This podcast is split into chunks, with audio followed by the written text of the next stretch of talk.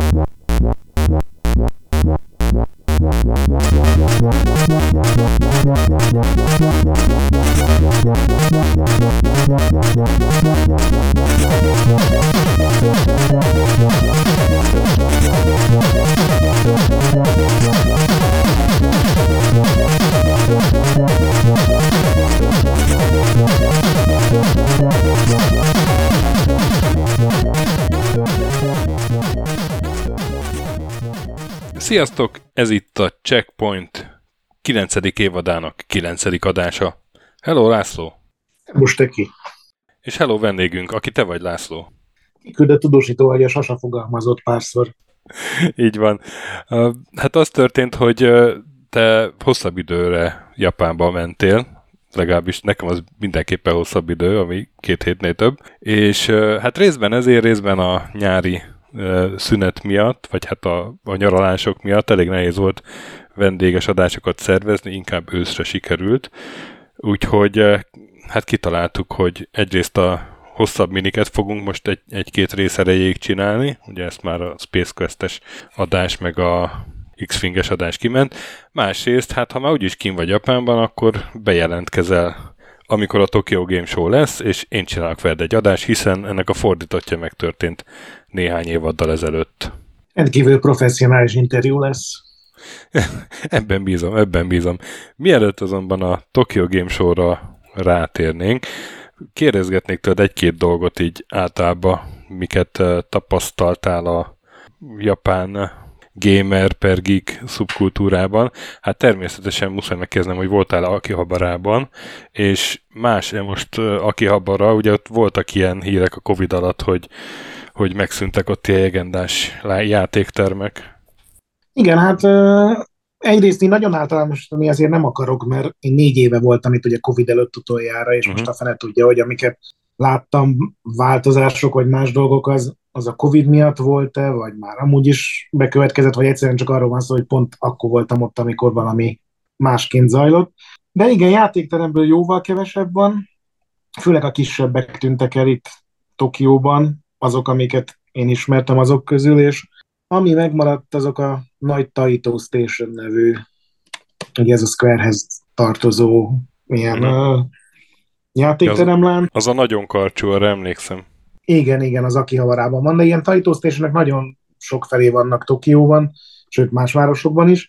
Engem inkább az fájt, hogy, hogy ezek alakultak át egy kicsit, mégpedig mhm. úgy, hogy uh, ugye ezek általában ilyen négy, öt, hat vagy még több emeletes épületekben vannak, és ugye a fókuszokat tök könnyű így váltogatni, hogy most melyik emelet mire figyel, és már volt olyan hely, ahol a, a normál játék, tehát az általunk normálisnak tartott játéktermi mm. automaták, azok itt szakkumpak retro game néven futnak, még akkor is, hogyha akár tavalyi vagy idei gépek is vannak köztük, mert a, a nem retro az egyrészt ugye egy-két szinten mindenhol van ez a kampós automata, ugye, ahol lehet ilyen plusz állatokat uh-huh. nyerni, hogyha nagyon ügyes vagy. Eldicsekednék vele, hogy nyertem egy plusz állatot. Akkor egy szinten vagy a gyerekeimmel, azt el kell mondjam, mert ők mindig nagyon szerettek volna nyerni egyet, és nyáron nekik is sikerült. Igen, hát én, én, én ez az legaljasabb formációt ban csináltam, hogy valaki nagyon sok pénzt bedobott, és akkor tudod, ez a plusz állat már ott pont a luk szélén volt, és a buta pont a rossz oldaláról próbálta megfogni, és amikor arrébb sunnyogott, én gyorsan bedobtam egy zsetont, és nagyon nem elsőre, de azért így hamarabb sikerült kiszednem. Hát a panon lelemény. Igen, nem, nem voltak készek rá a japánok még. Aztán van egy szint általában, vagy néhány ilyen nagyon trendi helyen akár kettő is, ahol ezek az ilyen fotómasinák vannak, ez a Purikura néven fut. Szapporóban van egy ismerősöm, aki most találkoztam először, eddig csak ilyen mindenféle üzenőrendszereken keresztül dumáltunk, és elvitt egy ilyenbe, és hát figyelj, bazd meg, én ilyet még nem láttam.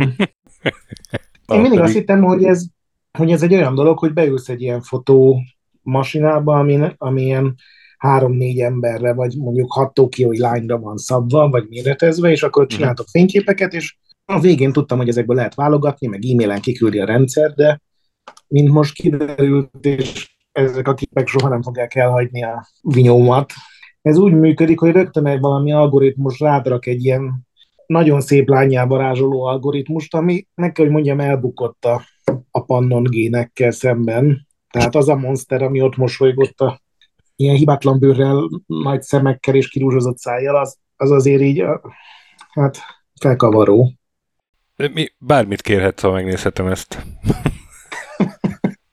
Az a baj, hogy nem, nem bízom benne, hogy nem osztanád meg, tehát csak a, a szörnyűség érték miatt neked megmutatnám. De... de a kezedből, a telefonodról. Hát, nem... még majd beszélünk. De figyelj, tudod, én így kopaszodok elég erősen erről, és amikor az algoritmus így, így összeszarja magát, hogy abból egy hajat próbáljon varázsolni, az, az elég bizarr. Na de nem is ez a lényeg, hanem hogy utána leülsz egy másik ugyanekkora géphez, ami nem én, hanem ők, akikkel voltam a, a mondjuk úgy ismerősöm, meg az ő pasia, vagy most már férje, és ott van két ablak, ahol ilyen érintőképernyőn tudod effektezni ezeket a képeket. Először kiválasztod, hogy melyik az, nem tudom, azt hiszem hat, ami nagyon tetszett, és utána tudsz rájuk írni, van egy csomó csúszka, és akkor még finomíthatsz ezen az algoritmuson, hogy mekkora szempillákat szeretnél, meg milyen színű legyen az ajkad, meg mennyire legyen ez a pórus elmosó effekt erős, és aztán a végén még matricákat raksz rá, animációkat raksz rá, amit el tudsz képzelni, és aztán ilyen icipiciben kinyomtatja ezeket a gép, de aztán sajnos elküldi e-mailben a, a megadott címekre is, úgyhogy ez egy ilyen elég összetett dolog. Ez mennyiben más, mint egy ilyen messenger videócset, amit így megefektezel közben? Kinyomtatja neked azokat a képeket, és szerintem mm. ez benne a fő vonzerő, hogy... Ja, értem. És színesen nyilván. Színesen nyomtatja ki, de piciben, és akkor több pénzért kérhetsz nagyobb nyomtatást, de ugye megvan, hogy csak hányat nyomtathatsz ki, és ugye, hogyha mindenkinek kell azonos kép, akkor még egyszer be kell menni egy körre, tehát ez jó ki van találva. Uh-huh. És milyen minőségben nyomtat? Hát figyelj, mi a, a, a non, non-prémiumra szavaztunk, tehát az, ami ingyen uh-huh. benne van ebben. Egyébként nem is emlékszem, hogy mennyibe került, mert én ugye nagyon nem akartam ebbe részt venni, de amikor már bedobálták a pénzt, és közölték, hogy de hát most már bedobtuk a pénzt, akkor ugye összeszorított szájjal ugyan, de megpróbál az ember jó képet vágni hozzá. És ezek japán ismerősök? Vagy ott érők? Igen, igen, igen. Nem, nem, japánok, és egy ilyen, tudod, vannak ilyen napok, ahol ilyen nyelvtanuló párok uh-huh, találhatnak uh-huh. egymásra, és ő angolul akar tanulni, én japánt akartam gyakorolni, és akkor így nem tudom, 20-30 emberrel is cseteltem, és vele így teljesen megtaláltuk a közös hangot. Egy ilyen nagyon jó fej, 20 valahány éves szakporúi csaj, meg a férje, és, és végre tudtunk találkozni, pedig már tényleg szerintem legalább 5 éve beszélgetünk ilyen Na, tök jó. két heti havi rendszerességgel. Úgyhogy ez a, ez a kampós automata, meg ez a, ez a purikura, nem is tudom, hogy ez miből van ez a rövidítés, ez is valami két angol szónak a borzalmasan meggyalázott japán változatában. Aha. Hm, nincs ötletem. Lehet, hogy a pura a Pretty-ből jön, a Aha. pura meg valahogy talán a, nem tudom, kamerából. Na mindegy, és utána van általában egy-két szint ezekkel a azokkal a játéktermékgépekkel, amik mellett sosem álltunk meg, amik ilyen óriásiak, ilyen 16-an leülnek egy ilyen uh, lóversenytábla köré igen, például, igen, igen. Az, az nagyon népszerű, és sosem láttam, hogy 16-an ültek volna, de olyat láttam, hogy egy-két ember ott ült, és akkor ott lehet fogadni, hogy melyik ló ér be először, és most először láttam egy olyat, ami élőben ment egyszerre egy valódi lóversennyel, és, és így a real-time adatok alapján hmm. uh, mozogtak a lovak, tehát azt a... gondolom ez egy fokkal jobb, vagy nézőpont kérdés, lehet, hogy rosszabb, mint kimenni ténylegesen a lovira, de ilyenből van horgászós is, meg az egyik műsorban beszéltünk, vagy majd csak fogunk beszélni ezekről a ilyen pénzbedobós automatákról, hogy egy ilyen úthengerszerűség, vagy hogy hívják ezt, egy ilyen bulldozer tologatja itt több szinten ezeket a coinokat, és hogyha mm. pont jól esnek le, olyan is sok van, meg nagyon-nagyon sok ritmusjáték van. Ezeket ugye mi is láttuk, és... Hatsuna Miku? Még csak nem is az, hanem nagyon sok ilyen érintő képernyős különböző verzió van a uh-huh. Groove Coasterből van nagyon sok verzió, meg még mindig azt nem tudom, hogy népszerűek mert ugye ezt nagyon nehéz egy ilyen villámlátogatás alatt megítélni, de még mindig vannak a Konaminak ezek a dobolós, meg gitáros, uh-huh, uh-huh. Meg, meg ez a hát az a szintetizátorokat próbálja ez a Open Music az a cím annak a sorozatnak, és én elképesztő kézügyességű embereket láttam. Azt hiszem, ilyen kilenc gombban azon a uh-huh. cuccon, tehát sokkal több, mint egy ilyen műanyag gitáron, ami nálunk ugye ismert volt egy, nem tudom, egy évtizeden keresztül, és akkor e fölött néhány játékteremben még van a retro game, ami itt nem a tényleges retro game, hanem ez a, az öreg fiúk, tudod, hogy, hogy itt csinálsz is valamit. De, tehát olyan értelemben van ott a retro game, hogy amit régen videójátéknak hívtunk. Pontosan, De, igen. Mert ma már az a videójáték, hogy a, izé a legalábbis a, a játéktermekben, hogy a lóverseny, meg a táncos játék, meg a kampós akár. Igen, igen, átmentek a fókuszok. Nyilván van néhány játékterem, ahol ez nem történt meg, amik pont ez, erre fókuszálva talán ki tudnak tűnni, de így nagy átlagban én ezt vettem észre. Meg hát ugye volt Covid, négy éve nem voltam Japánban, és hát nyilván nem csak ez történt, hanem például tudod, a, aki havarában is, meg még egy csomó más helyen az ilyen retro játékoknál, azért mindig volt millió Famicom játék eredeti dobozban, gyönyörű állapotban, és ez kezd megváltozni. A retro sokkal újabb lett. A retro a legtöbb ilyen tényleges retro játékboltban már a DS, meg a Wii, mm. meg a, a PS3. És ha akad mégis egy, nem tudom, egy PS1, akkor az meg tök drága, tök drága lett? Vagy ilyen nagy ritkaság? Igen, igen. Igen, hát tudod, vannak mindig ezekben a boltokban ki vannak rakva a játékok, és mindig van egy uh, ilyen kis vitrín, ahol a különlegesen drága játékok vannak berakva, mert az egy ilyen kis rituálé, hogy uh-huh. nem leszeled a polcról, hanem szólsz az embernek, hogy én a szekrényből szeretnék valamit, és hát az minimum az tízezer ilyennél kezdődnek azok a játékok, de hát az ilyen tényleges ritkaságok azok simán százezer ilyen fölött is lehetnek. Hogy van most olyan? Két és félre kell szorozni, hogy forintot megkap. És egyrészt már itt is a, a tényleges ritkaságok, én úgy láttam, megint csak ez egy ilyen teljesen villámkép, tehát abszolút nem biztos, hogy ez egy tényleges trend, de én úgy vettem észre, hogy az abszolút ritkaságok eltűntek a boltokból.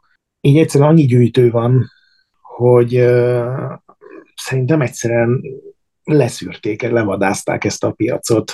Nyilván, akinek végtelen pénze van, az még tud szerezni szinte bármit, de mondjuk, ha bemész a szuperpotétóba, akkor, akkor ott már nincs, az az egyetlen volt egyébként, ahol még tényleges retro, tehát ott mm. még volt Famicom Disk System, bár sokkal kevesebb, mint négy éve, ott még rengeteg PlayStation 1-es játék volt, Master System, Super Nintendo-t, még láttam japán Intellivision hardware-t is kirakva, tehát ott tényleg az az a bolt, ahol tényleg a retro tombol, és ugye ez volt az erről híres, és erről mindenki tud, és ha beírul a Google-be ez az első találat, még mindig olyan pici, még mindig olyan szűk, ugyanúgy néz ki, de és a tetején, utolsó legfelső emeletén még mindig vannak ilyen ret, igazi retro arcade játékok?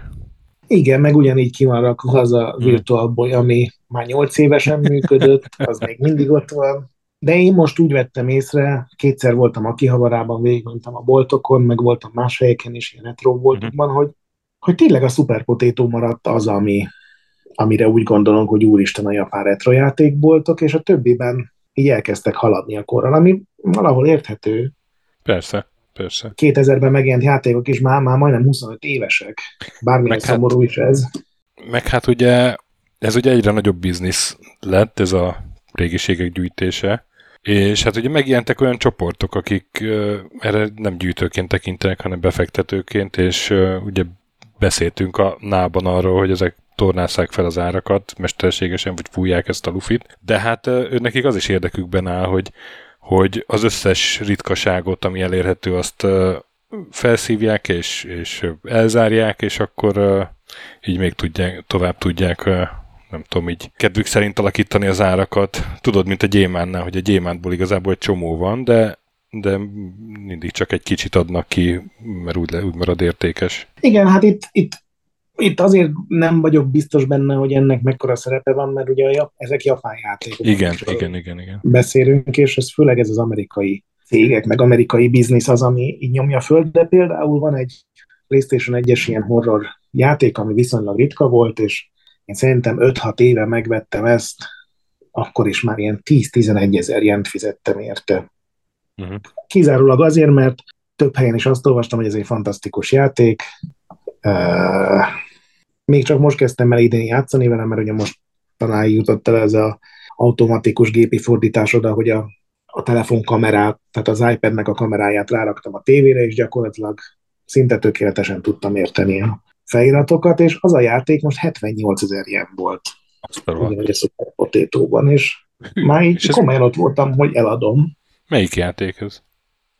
Mi a neve? Yuyami Dori Tankentai a neve. Ja, híres.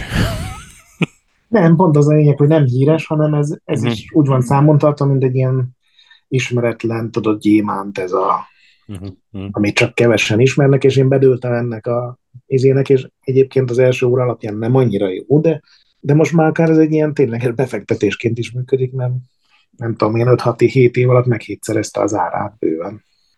És ami egy másik dolog, hogy sajnos főleg vidéken nagyon sok retro játékból megszűnt, vagy már nem a retroval, hanem a modern játékokkal foglalkozik. Tehát Szapporóban például volt egy Game 1983 volt, akkor alapították, ugye az volt az év, és az is az volt a északon, ugye a Hokkaido, az az északi nagyon nagy sziget, uh-huh. és annak volt tulajdonképpen így a szuperpotétója, hogyha lehet ezt így mondani, és én azért is örültem, hogy végre ez az ismerősöm ez Szapporóban lakik, mert így el tudok menni hozzá, és akkor ő el tud vinni kocsival, és aztán most mondta, hogy tavaly év végén bezárt ez a bolt is.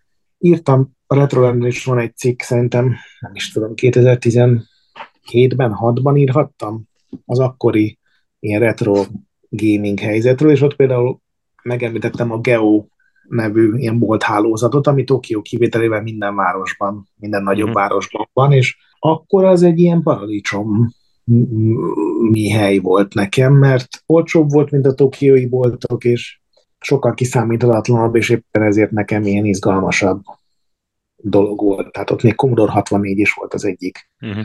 ilyen vidéki helyen, és most elmentem három vagy négy geóba is mindenféle városokban, és, és így egy polcra, vagy egy fél polcra redukálódott a, a tényleges retro, és inkább a Switch játékok, meg a PS5 játékok vették át a helyet. Nyilván az mainstream x négyzetméteren több bevételt termel, ez teljesen érthető ilyen szempontból, de ez nekem mégis szomorú volt, hogy mm.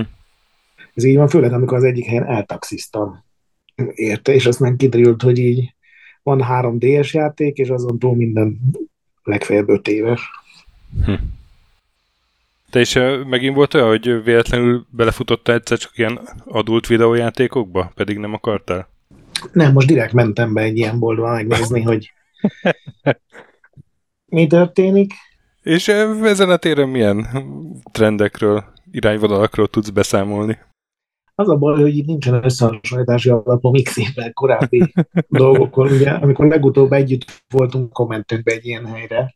Igazából azt vettem észre, gözöm sincs, hogy ezek közül melyik népszerű, meg melyik nem, de hogy nagyon sok olyan játék van, ami nem egy egyszerű ilyen visual novel, ahol mit tudom én, fél óránként vagy egy óránként elődrak néhány pornóképet, hanem RPG, vagy ilyen stratégi, körökre osztott stratégia-szerűség, legalábbis a screenshotok alapján, most nyilván nem próbáltam ki ezeket. Úgyhogy nem tudom, hogy ez változásnak számít, én minden esetre meglepődtem, hogy a screenshotok alapján egy ilyen négyzethálós körökre osztott stratégiai játék mehákkal, a következő screenshot meg az, hogy tudod, ilyen csápok, gépi csápokra van kötve a hölgy, és pont úgy esik a napfény, hogy nem lehet látni a 18 pluszos testrészeket, de mindenki hmm. tudja, hogy miről van szó.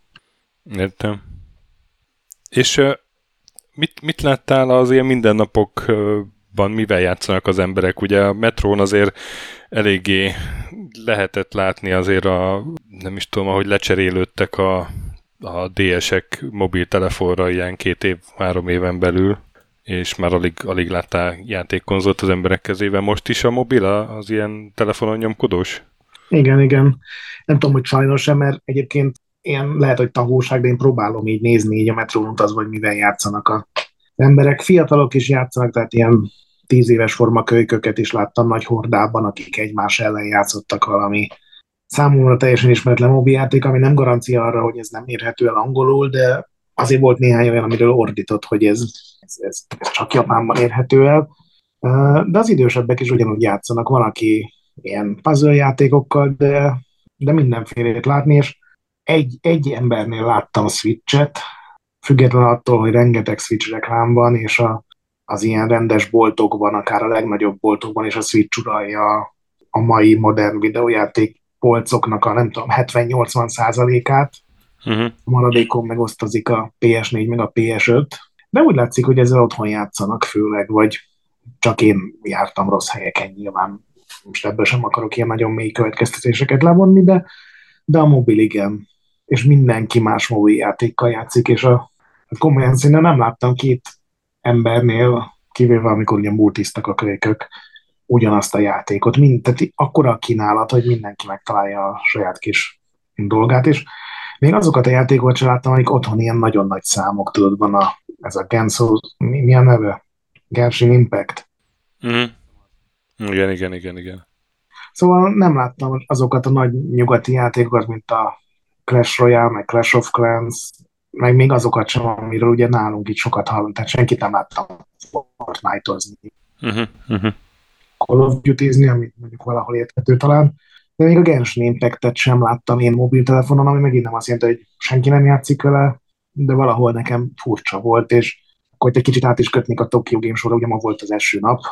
hivatalosan ez még az ilyen sajtónap, de hát végtelen számú ember volt, és ott is volt olyan terem, a, amit számomra teljesen ismeretlen mobiljátékok, tehát a, fölírtam pár nevet, lehetséges, hogy ezt mindenki ismeri ezeket. Guardian of Dragons, Breakers, Ash Echo, mint hamu visszhang. Wuthering Waves.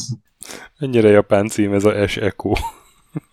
Igen, és ezeknek akkora pavilonja volt majdnem, mint a teljes Namco-nak, vagy a teljes Square-nek. Nem hmm. akkora teljesen, de majdnem. Tehát ilyen egy ligában játszanak, mindez egy játéknak szentelve. Úgyhogy mondom, szerintem innen nem lehet megítélni ezeket, hogy itt mi a menő japán mobiljátékpiacon, de igen, ha visszatérve, amit kérdeztél, mindenki mobilon játszik, amit én láttam. Uh-huh. Na és akkor, hát, ha már olyan szépen átkötöttél, akkor folytassuk a Tokyo Game Show-val.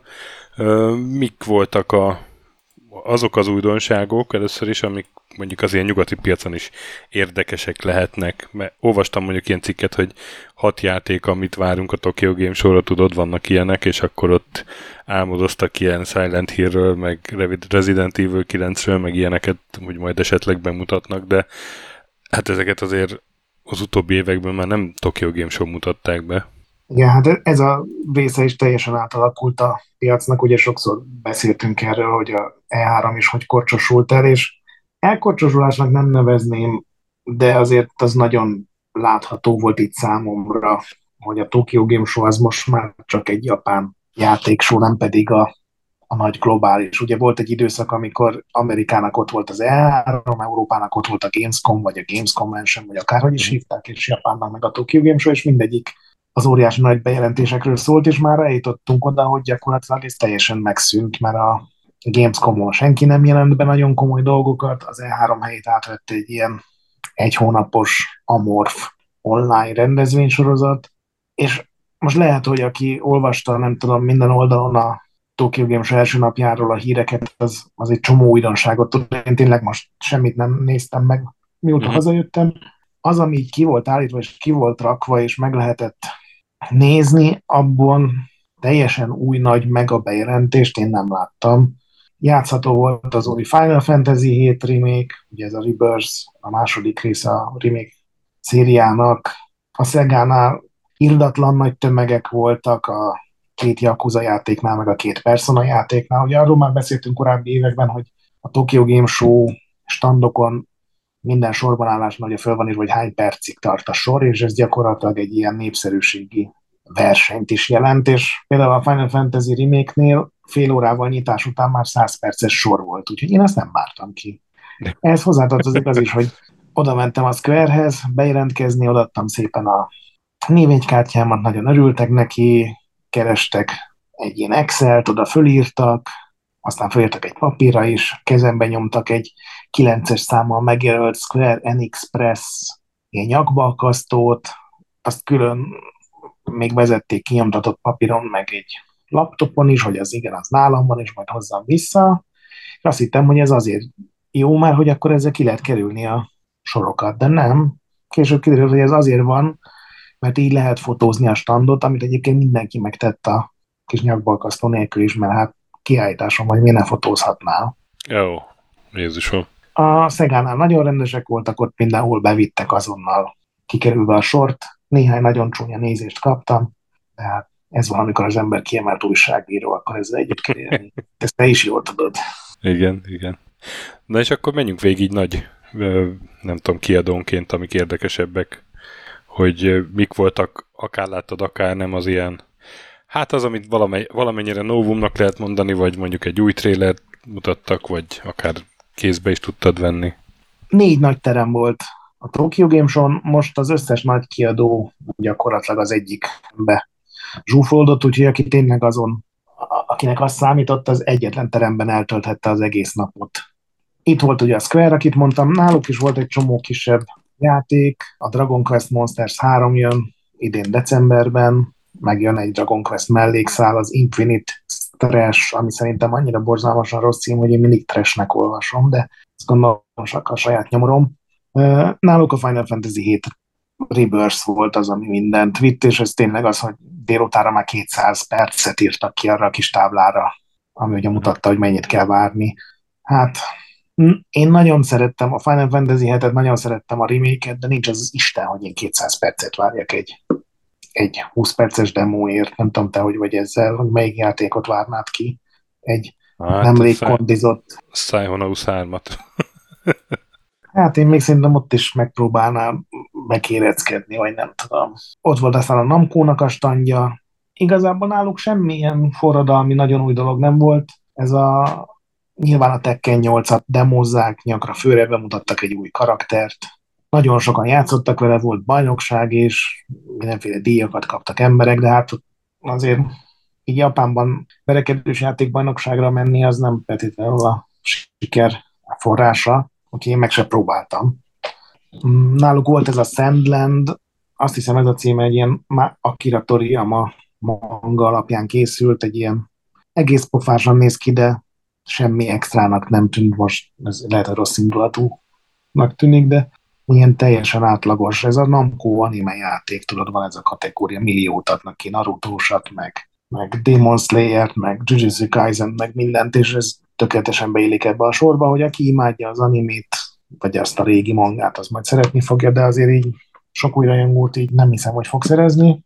Aztán ott volt a Capcom, akiknek a standján viszonylag kevés dolog volt kirakva, ők a Street Fighter 6-ból csináltak bajnokságot, nyilván arra sem neveztem be, de náluk volt Dragon's Dogma 2-ből egy játszható verzió, és ráadásul a standon egy 15 perces verzió volt kirakva, de a Capcom volt az egyik olyan stúdió, ahol sikerült leszervezni találkozókat, és ezért egy ilyen konferenciateremben a harmadik emeleten sikerült egy egyórás demót kipróbálni. Szóval egy órát Dragon, Dragon's Dogma kettőztem, iszonyatos nagy előrelépést így a látvány meg a technológiát leszámítva nem nagyon vettem észre. Ugyanaz a rendszer, hogy van a karaktered, van egy állandóan veled levő kísérő, meg van két ilyen pón, az az ilyen bábú nevű figura, akik ugye más karaktereknek, a, vagy más játékosoknak a karakterei, akiket ilyen átmeneti segítőként vehetsz magad mellé, és én négyes csapatba mentek, nagyon hasonló Dark Fantasy világnak tűnt, mint az előző rész, az éjszaka teljesen horrorisztikus, vannak hatalmas lények, amikre ugye föl lehet mászni, meg fölgyújtani őket, és a társak egyre ügyesebbek lesznek a csatában. Nekem nagyon bejött, az volt az egyetlen gondom, hogy legalábbis a demo alapján így lényeges dolog nem változott benne. Most nyilván mondom leszámítva azt, hogy baromi jól néz ki, meg hogy uh, vannak ilyen nem emberi karakterek, hanem az egyik fajnak ilyen oroszlán feje van, de hát ez ilyen marketing nagyon kiemelt, hogy ez mekkora újítás, nem tudom, nekem ez azért kicsit ilyen karcsúnak tűnt. De mondom, iszonyatosan élveztem, tehát már ez az egy óra is olyan volt, mint mint amikor ki tudtam próbálni egy ilyen hat órás Elden Ring demót még a megjelenés előtt, hogy, hogy így még folytattam volna a felfedezést, és ott még van egy szobor, itt láttam egy barlangot, ott le lehetett mászni a kútba, és tudod, így, így hajtad az egész, hogy, hogy a felfedezés nagyon jól megcsinálták benne, meg ez a, mind, akárhova nézel, van valami, van valami kis extra. Aztán várjál, nézem a kis jegyzetemet. A, a Sega volt szerintem így a, a legjobb. Komolyan? Pedig az ilyen, nem tudom, a dobogóra sem mindig fér fel. Igen, de most egyrészt ugye a Sega az, aki nagyon sok más kiadónak, nyugati kiadónak a játékai terjeszti Japánban, és ez most azt jelentette, hogy a Stalker 2, meg az új elektronik arcos foci játék is náluk volt kirakva a standon. Mind a kettőt kipróbáltam. Legnagyobb meglepetésemre az FC24, ugye ez az új foci játék neve, nekem nagyon bejött. Én pár éve már nem fifáztam, úgyhogy ez nem feltétlenül egy ilyen mély ismereten alapuló vélemény, de jó volt a fizika, nagyon jók voltak az ilyen átvezető, idézőjelen mondom, átvezető animációk, tehát mit tudom én, amikor fél idő van, már nem csak egy menüt kapsz, hanem látod, hogy bemennek a, az öltözőbe, és ott dumálnak, és hogyha vesztésre álltok, akkor ilyen tök szomorú a csapat, ez persze csak a mellettem levőnek a képernyő, én láttam, mert én kettő egyre nyertem. Úgyhogy ez nekem egy ilyen pozitív meglepetés volt. Mondom, azt, azt fontos tudni, hogy gőzöm sincs, hogy ebből mennyi volt újítás, és mennyi az, amit egyszerűen áthoztak az előző részből. A Stalker 2 viszont egyelőre nekem nem jött be, bár ez egy elég korai verzió volt, és azt, hogy nem jött be, valószínűleg az is hozzájárult, hogy egy bazi nagy tévé játszhattam, körülbelül fél méter távolságban, mert akkora volt a madzagja a kontrollernek. Úgyhogy már amikor a kijelzőkre néztem, az is olyan volt, mint hogyha tudod a moziban így átnéznél az első sorban ülve átnéznél a másik oldalra. Egy kicsit én úgy éreztem, hogy nekem ami eszembe jutott róla, az a falloutok voltak, az új falloutok. Tele volt ilyen küldetés ikonokkal, a, az a betesdás ilyen irányjelző, tudod a térkép tetején, hogy ahogy forogsz, úgy jelennek meg mindenféle ikonok, mellékküldetések, főküldetések. Az a rész, amit bemutattak, egy kicsit fogta a kezedet, tehát mindig láttad, hogy hova kell menni. Nem tudom, hogy ilyen lesz a teljes játék, de így ez alapján nekem egy kicsit többet egyszerűsödött a, az eredeti Stalkerhez képest. Nyilván nagyon hozzászámít, hogy mikor jelent az meg 10-15 éve? Még több? Hát tíznél több. Igen, szóval azért elég sok változott így a videójátékiparban. Nekem egy, ez a demo, és hangsúlyozom, ez egy korai demo volt, és abszolút nem biztos, hogy ez a teljes játékra jellemző lesz, de nem jöttem tőle lázba, fogalmazzunk így. Hmm. Nem akarom szapulni, mert ezek tényleg korai demók. Még van fél év, mire megjelenik. De, de ilyen a hangulata sincs meg, vagy mert a, az volt a legerősebb része a első résznek. De abban volt néhány ilyen jó, csak az volt például az egyik baj, ami még nem volt befejezve, azt mondta is ott az egyik fejlesztő, uh-huh. hogy a, amikor találkozol valakivel, akkor az még nincsen megcsinálva, hogy az az, az NPC megáll, és rád néz, és neked beszél. Ja, értem. Hanem tudod, így, így gyalogolt bele a kamerába, néha teljesen megőrült, és ez azért pont a hangulatnak azért be tud tenni.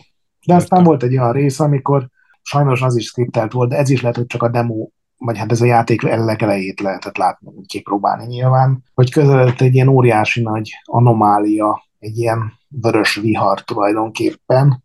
Az például rohadt hangulatosan nézett ki. Kíváncsi vagyok, hogy a, aztán később ez, amikor teljesen szabadon vagy engedve a zónában, hogy akkor ez ilyen random feltűnik-e, és nem pedig ilyen skripteltem. Mert itt ugye az volt, hogy el kell jutni a menedékbe, és amikor a menedéktől nem tudom, száz méterre vagy, akkor indul el a vihar, hogy, hogy ugye megijedj hmm. és, és befussál. Úgyhogy mondom, nem győzött meg arról, hogy olyan hatású játék lesz, mint az első rész volt, de ez abszolút nem kell ebből hosszú távú következtetéseket levonni.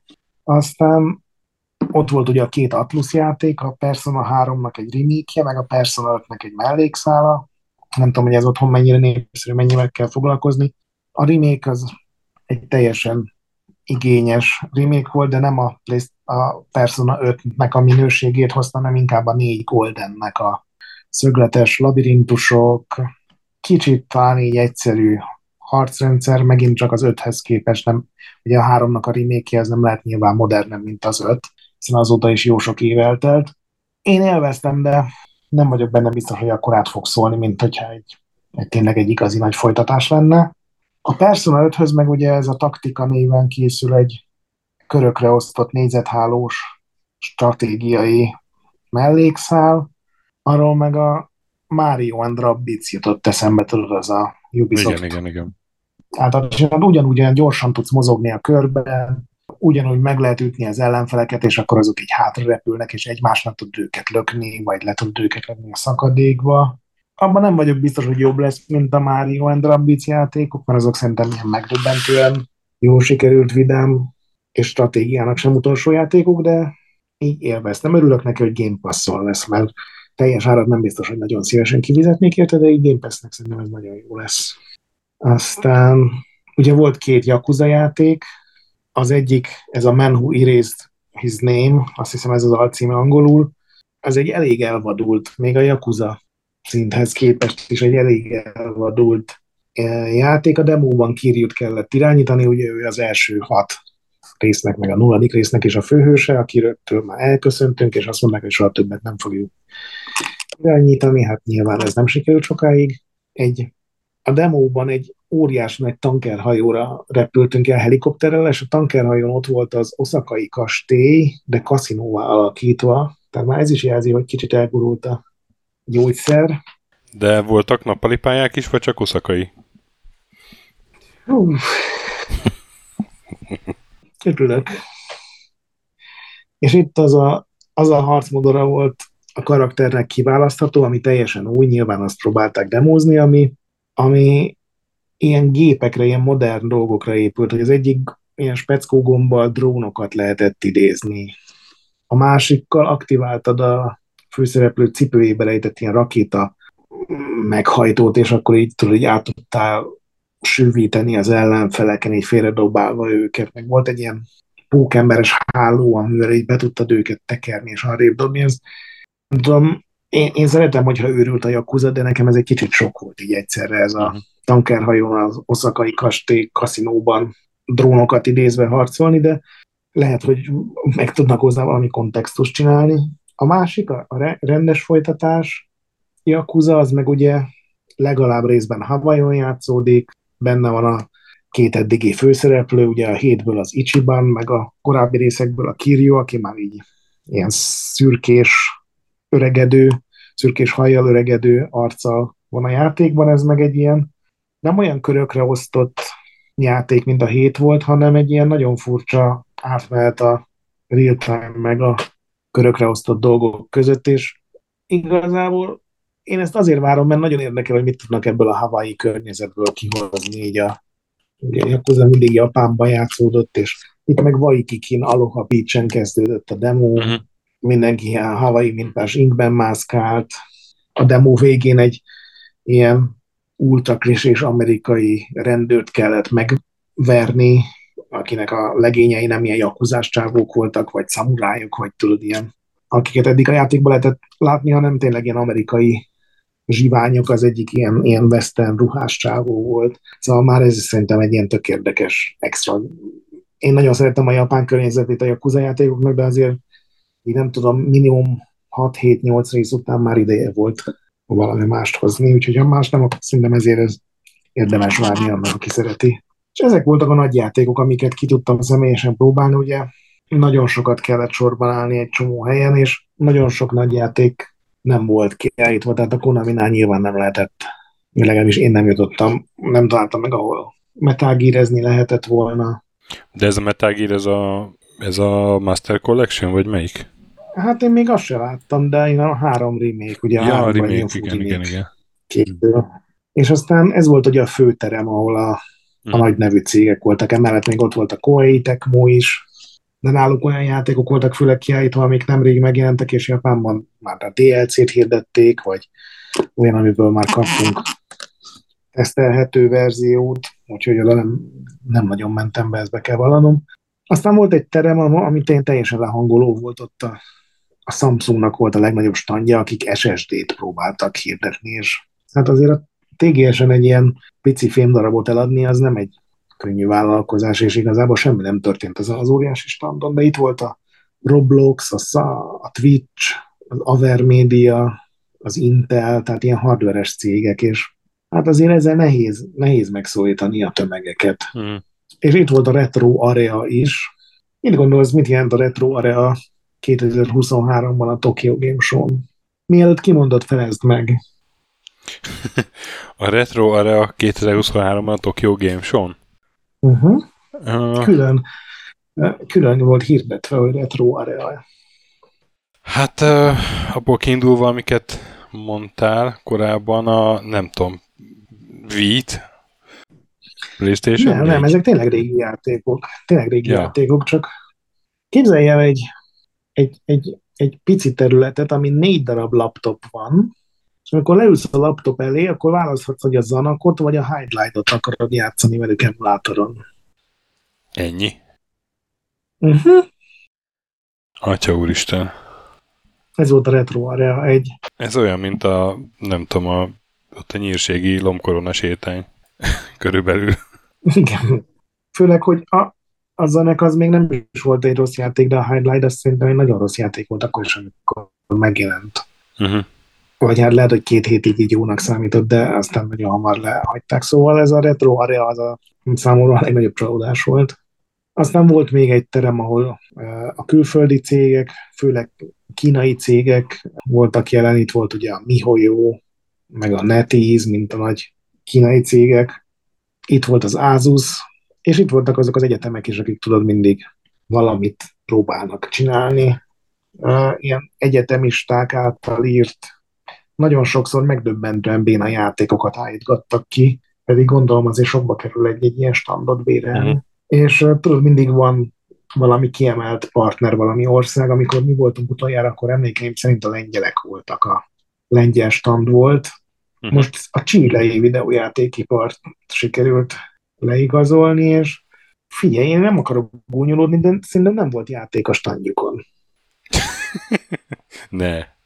Lehet, hogy, hogyha bementél, akkor valami történt, mert nem mentem be, de itt teljesen úgy tűnt, mintha ha csak így osztogatnának prospektusokat valamiről. Nem, nem kértem el, mert nem volt pofám, meg nem akarok. Mondjuk én Tényleg, el, eleve egyetlen egy darab chilei videójátékot tudok ever felidézni, amivel dolgom volt. A Xenoclash, nem tudom, emlékszel-e? igen, igen, igen, igen, igen. Ilyen, ilyen elég fura FPS volt. De én más, Nagyon igen, igen, más chilei játékra nem is emlékszem. Igen, ez én is így vagyok, és meg, meg is lepődtem, de mondom, annyi erőm nem volt, hogy földerítsem, hogy ez mit jelent.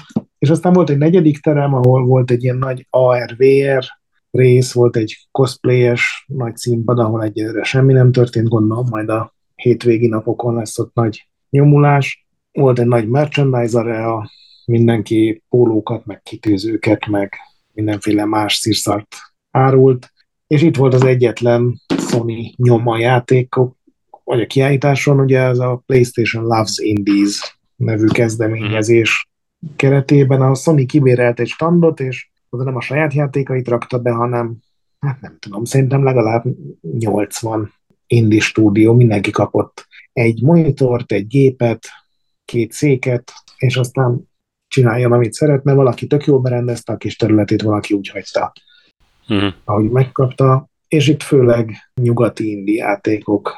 Olyan is volt, ami már megjelent, olyan is volt, ami még csak közeledik. Meglepően nagy nyüzsgés volt, vagy nem tudom, meglepő-e. Úgyhogy végül itt nem tudtam kipróbálni semmit, mert az ilyen érdekesebb, nagyobb címekhez egész nagy sorok voltak, de a Team 17-től a nem is tudom, a, a Blazon, a Ratalajka, egy csomó ilyen kisebb indi kiadó itt volt, és, és büszkén mutogatták a cuccaikat. Mhm. Úgyhogy ezt így jó volt látni, hogy a, az indi végre megjelent így Japánban, és egy ilyen erősebb.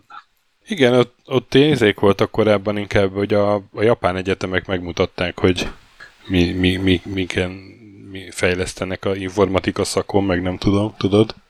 És annak volt egy ilyen a- meglepően nagy területe, és ott is voltak jó dolgok, de azért az nem az igazi indi volt.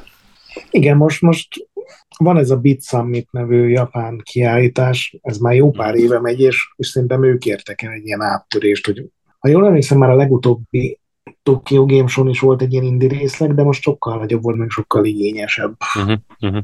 körítést kapott az egész. És ami az ilyen őrült dolgokat illeti, csak néhány ilyen színpadi, táncos, énekes rész volt, ahol így elgurult tényleg megint a gyógyszer, és ilyen beöltözött lányok ilyen mindenféle kabala táncikáltak, de ez a, azok a régi nagyon beteg Igen. majonézt spiccelünk dolgok, azok teljesen hiányoztak. igen, igen, arra, hát én mikor voltam utoljára Tokyo Game Show? Lehet, hogy pont akkor, amikor te, 2019-ben, és akkor nekem az volt a tanulság, hogy így a megjelenésében nagyon konszolidálódott már a show, már akkor. Igen, De ez nem is csak az ilyeneket jelenti, hanem például a standok is Igen. sokkal kevésbé harsányra igen, váltak. A. Square állított ki egy uh, Final fantasy motort, egy ilyen életnagyságú motort, azzal lehetett fényképezni. A Szegánál néha körbement egy ilyen uh, Persona 5-ből a Morgana. Egy persona persona. Aha. De hogy azon kívül csak az ilyen viszonylag visszafogott ruhákba rakott uh, ilyen prospektus osztogató lányok voltak a legtöbb majd- standon. Majd hétvégén megcsinálják a bulita cosplayesek, ugye? Amikor nyílt napok lesznek. Igen, az biztos. Azt akartam még kérdezni, hogy Xboxnak vagy Microsoftnak láttad bármi elét? Mert egyébként ma ők tartottak egy a Tokyo Game Show-n egy bemutatót ilyen partnercégekkel, és be is jelentettek a Suda 51-nek egy új játékát, vagy az ő ötletéből egy ilyen Hotel Barcelona nevű oldalnézetes, kicsit ilyen Deadszerre emlékeztető őrült játék. Tehát, hogy ott vannak valahol, de hát lehet, hogy csak egy konferenciateremben.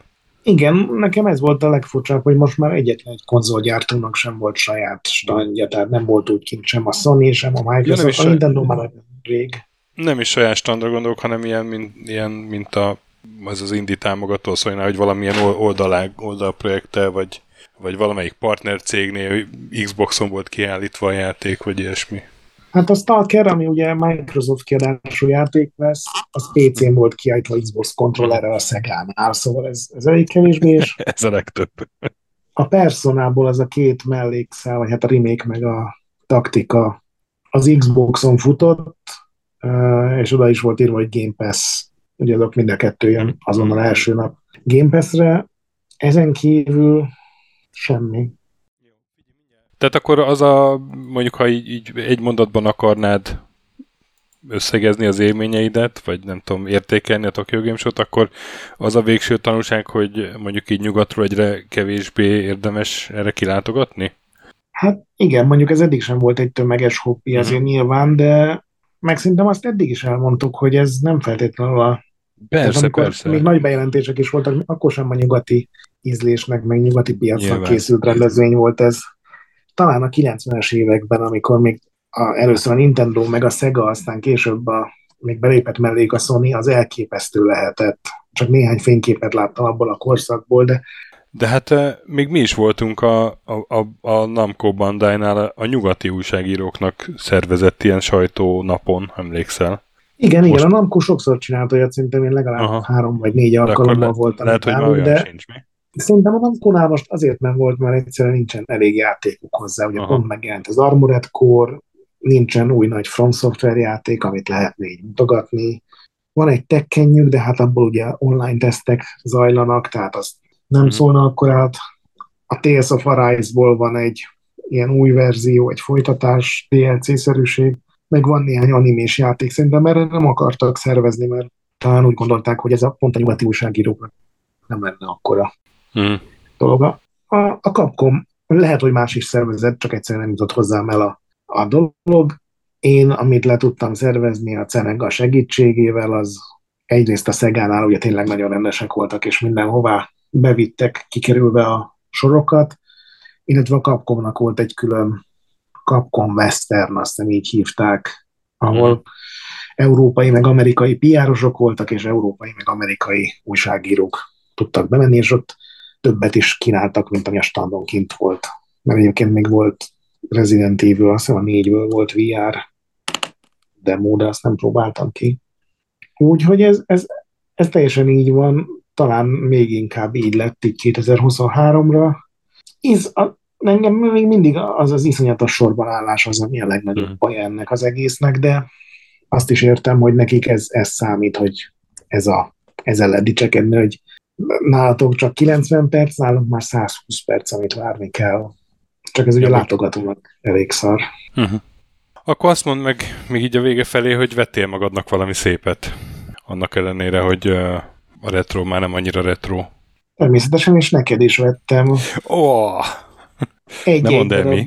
Meg, meglepetés Oké. legyen. Oké. Okay. Magadnak mit vettél?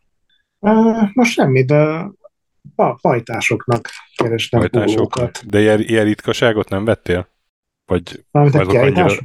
Nem, nem a kiállítás, hanem így Japánba így Suzanne a... Ja, ami nekem legjobban tetszett, az, mint kiderült, van egy soroz, könyvsorozat, ami, amit én most láttam, az a 278. epizódja volt, tehát elég uh. Uh. masszív lehet, és ezek a részek, amiket én itt most láttam, és amivel megvettem hármat vagy négy között, azok egy-egy platformra koncentrálnak, és gyakorlatilag a teljes hivatalos játék felhozatalt mutatják be. Ilyen minden játékról van mondjuk egy, egy oldalon elfér három játék, van a dobozkép, pár screenshot, meg mit tudom én, egy ilyen másfél bekezdésnyi szöveg. És milyen vastagok ezek a könyvek? Hát eléggé vastagok, és én most megvettem a, a PC98-as, az MSX-es, meg Neo Geo-s. Mondjuk a Virtual Boy-os az elég vékony lehet. Igen, de például a PlayStation 2-es az meg két kötetben jelent. Hmm. Meg van az első öt év, és aztán a 99-től hmm. azt hiszem 2013-ig volt számozva. Durva, és akkor ilyen, ilyen, inkább ilyen könyveket vettél magadnak, vagy ilyen meg pólókat, tehát hogy magukat, régi játékokat már nem nagyon, mert annyira megváltozott a kínálat? De egyrészt azért én, amiket én nagyon akartam, azt azért megvettem az elmúlt Aha. pár évben. Volt olyan, amit így akár ebay-en is, tehát nem feltétlenül itt. És nyilván van egy, egy Dropboxos mappám, tudod, ilyen cover artokkal, hogy mit kéne uh-huh. megvenni, de hát egyrészt megtalálni, nem tudom, 500 Saturn játék között azt a hármat, ami nekem kell, az, az elég nehéz, másrészt meg azért nem tudom megindokolni még magamnak sem, hogy nem tudom, tízezer ilyent költsek egy régi játékra, ami azért van rá esély, hogy egyszerűen indítom maximum. Uh-huh. Hát ezt uh, meg tudom érteni. az ilyen 300 ilyenes, tehát nincs 1000 forint sem ilyen DS játékok, meg PS2 játékok kupacából vettem egy csomót. Mert azt úgy éreztem, hogy még ha egyszer is indítom el, már akkor jó, nem megérted, de hogy azon nem vesztek olyan sokat. Uh-huh. Aminek ilyen érdekesebb vagy őrültebb borítója volt, azt megvettem, mert tényleg úgy voltam vele, hogy ezt nem tudom, 700 forintot megéri. Jó van. Hát örülök, hogy a, kijutottál idén, meg az is, hogy ez a felvétel összejött, és akkor a hallgatóknak is tudtunk valamit általad közvetíteni. Mikor jössz vissza? Még szeptemberben? Még szeptemberben, igen, persze. Akkor a esedékes náadást már hagyományos módon fogjuk fölvenni, úgy, úgy Igen, és te fogod elmondani, hogy mi történt a hónapban, mert én egy, egy büdös sort nem olvastam, a Sasa írogatott pár ilyen radikálisan Aha, új hírt. Jó, oké. Okay. hát meglátjuk, majd azért kicsit hozz fel magad. jó, jó, lesz egy hétvégén, hogy böngésztem az összes jó, hírt. Na hát, kedves hallgatók, akkor ez volt a kicsit rendhagyó Tokyo Games adásunk. Legközelebb jövünk megint egy Checkpoint minivel, az most nem lesz olyan hosszú, de tárba van utána megint egy hosszabb. Aztán pedig a nával addig is játszatok sokat, mentsetek boss fight előtt, kövessetek minket Discordon, ahol kiváló társaság van, és olvassatok Retroendet, ahol pedig napi content, hallgassatok Képtelen Krónikát, ami a másik podcastünk mazurral kiegészülve, és értékeljetek minket lehetőleg 5 csillagra iTunes-on, Spotify-on, meg ahol tudtok. A nagy pixel még mindig gyönyörű, még akkor is, hogyha japán retro az már nem annyira nagy pixeles. Sziasztok! Sziasztok!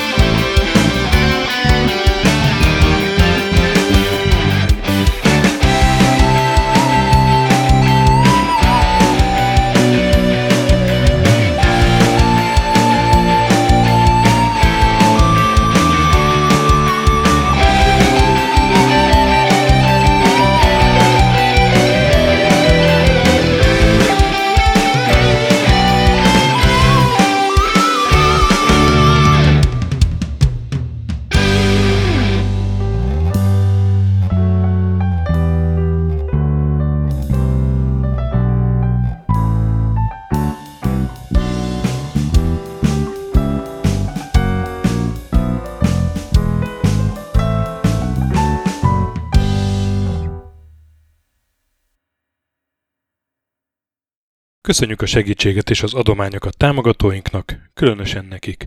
Andris 1 2 3 4 5 6 Pumukli, Bastiano Coimbra de la Coroniaihez Védó, Kis András, Dester, Joda, Kínai, Gatz, Hanan, Dancy Sweet Chickens, Gabez Mekkolis, Szarácsi Bálda Réten, Benő 23, Zorkóci, Retro Station, Hunter XXL, Smaci, Nobit, Sogi, Siz, CVD, Tibiur, Bert, Kopescu, Krisz, Ferenc, Edem, Varjagos, Zsiga Bálint, Loloke, Snake Hips Boy, Csépé, Márton úr, Flanker, Kovi G, Zsó, Hollósi Dániel, Balázs, Zobor, Kertész Péter, Rihárd V, Nyau, Nitéz Miklós, Huszti András, Vault 51 Gamer Bar, Péter, Daev, Eni C, Csalazoli, Makai Péter, Mongúz, Beranándor, Arzenik, Andrew Boy, Fogtündér, Xenobiomorph, Az a rohadt nyest, Módi,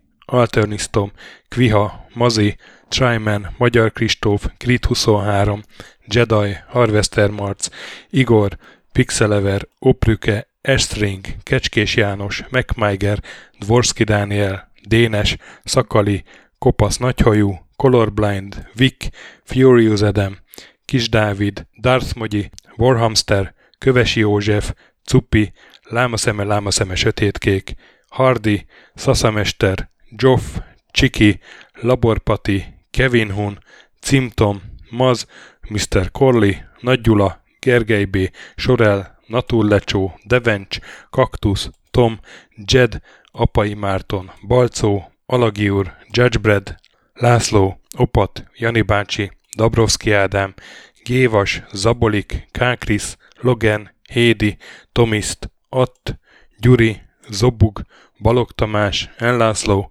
Gombos Márk, Valisz, Hekkés Lángos, Szati, Rudimester, Sancho Musax, Elektronikus Bárány, Nand, Valand, Jancsa Burgerpápa Jani, Deadlock, Lavko Maruni, Makkos, Csé, Xlábú, Simon Zsolt, Lidérc, Bilanovic, Ice Down, Typhoon, Zoltanga, Laci bácsi, Dolfi, Omega Red, B. Bandor, Polis, Vanderbos parancsnok, Totó, Éjjel a moba és ezt büszkén olvasom be. KFGK, Holdkor, Dwarf, Kemi 242, Obert Motz, Szekmen, LB, Ermint Ervin, TR Blaze, Nyek, Emelematét, Házbú, Tündér Béla, Adam Kreiswolf, Vogonköltő, Csemnicki Péter, Német Bálint, Csabi, Mandrás, Varegab, Melkor 78, Csekő István, Schmidt Zoltán, Kavicsok a Margonblog, Félix, Luther, Rozmi, Glezmen, Elgringo, Szféra Karcoló, Glisz Gábor, Q, Mentolos Kolbász, Gliscard, Albin, Invi, Tomek G, Dreska Szilárd, Kapi, Bodó Roland, Kovács Tamás, Csicó, Boszkó Lavsziu, Robin Hood, Beli, Dukefazon, Kozmér Joe, Oberlingergő, Demeter Zsolt, Gyombor, Davidov, Döme, Fatykány, Hispán őrnagy, Samir 83, Marat, Gerzson, Kozi és Kuzseja László. Nagyon szépen köszönjük nekik!